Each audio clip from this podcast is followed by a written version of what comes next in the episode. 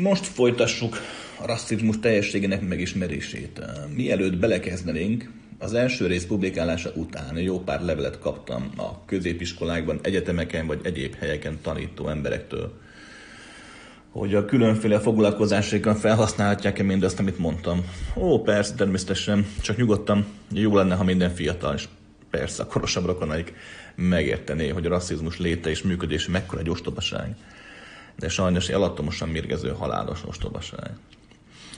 És most értünk az 5. klasszikus rasszizmus fajtáig, amelyet úgy neveznek, hogy önrasszizmus. És miért ezt kifejteném egy pár szóban, csak a félreértések elkerülése véget beszélnék magamról.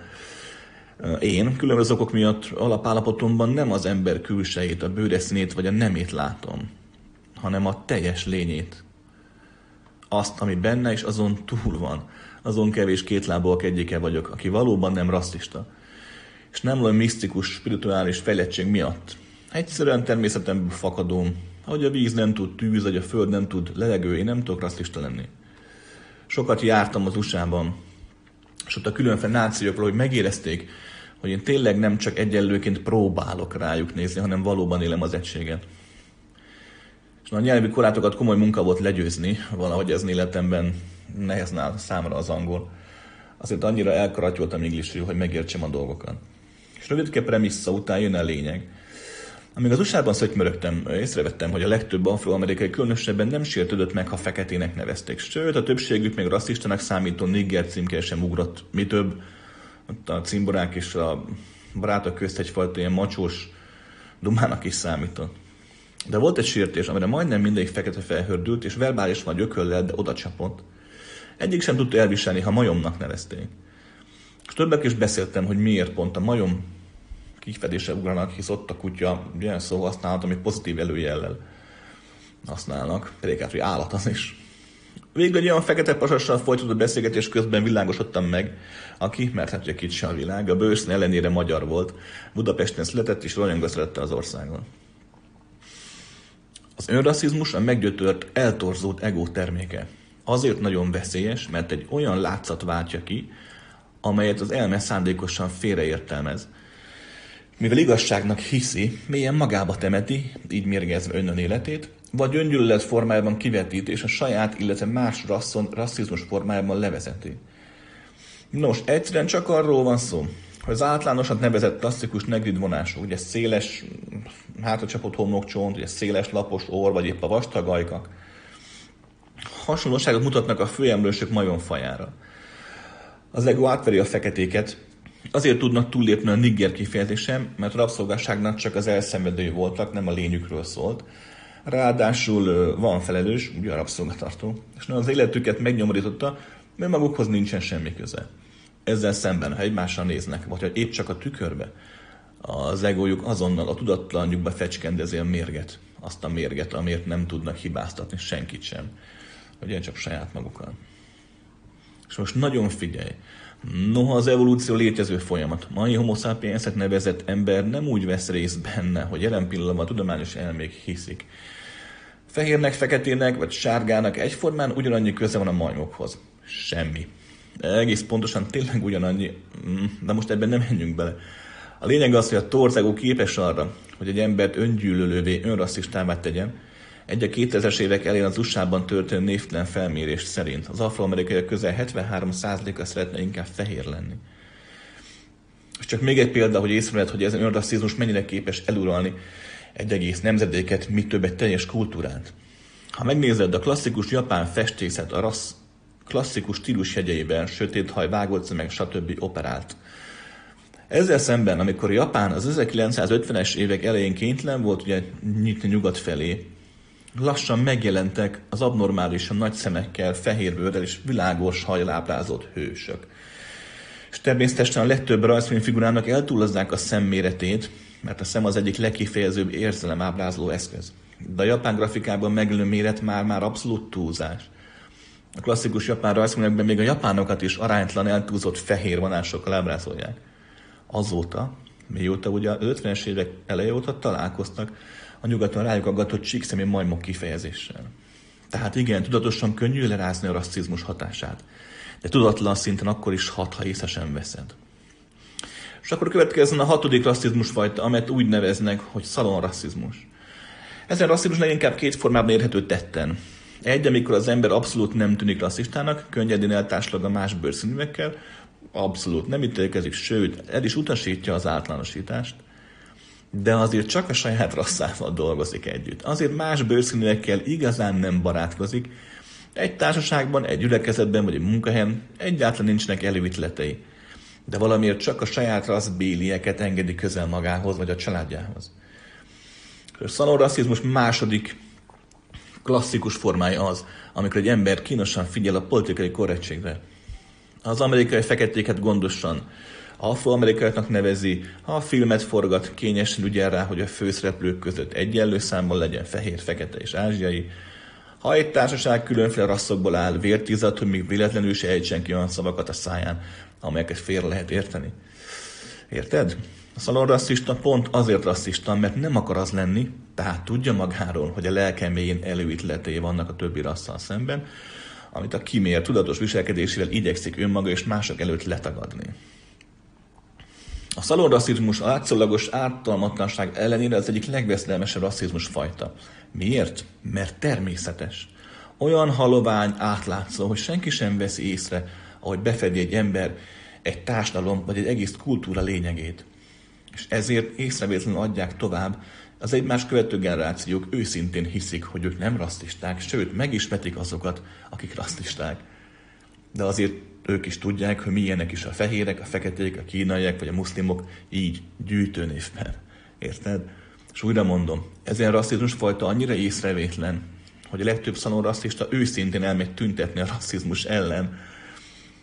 De azt tudnod kell, hogy amikor egy társadalomban eluralkodik a rasszizmus, és a törvények lehetővé teszik más rasszok testi-lelki bántalmazását, az este többségében nem a korábban hangosan fröcsögő alakok lesznek kegyetlenül erőszakosan, hanem az efféle csendes alakok, akikről még fel se tételezted volna, hogy mire edik a lelkeméjén. Talán még ő maga sem. És végül elérkeztünk a legveszélyes rasszizmus formához, bár tudom, hogy első hallás nem fogod elhinni, hogy ez is rasszizmus, pedig az méghozzá a legkeményebb fajtában. Ez a rasszizmus még nem más, mint a manapság népbetegségé váló ultraegoizmus, amikor valaki alapból, akár legkisebb teljesítmény nélkül mindenkinél jobbnak gondolja magát. Amikor valaki csak azért, mert létezik, mindenkinél többre tartja magát. Amikor valaki azt hiszi, hogy neki tanulás és munkanélkül minden azonnal jár, vagy amikor valaki semmivel és senkivel sem törődik, mert csak az számít neki, hogy megvalósítsa önmagát, és noha nem látod, halld a hangomon az idézőjelet.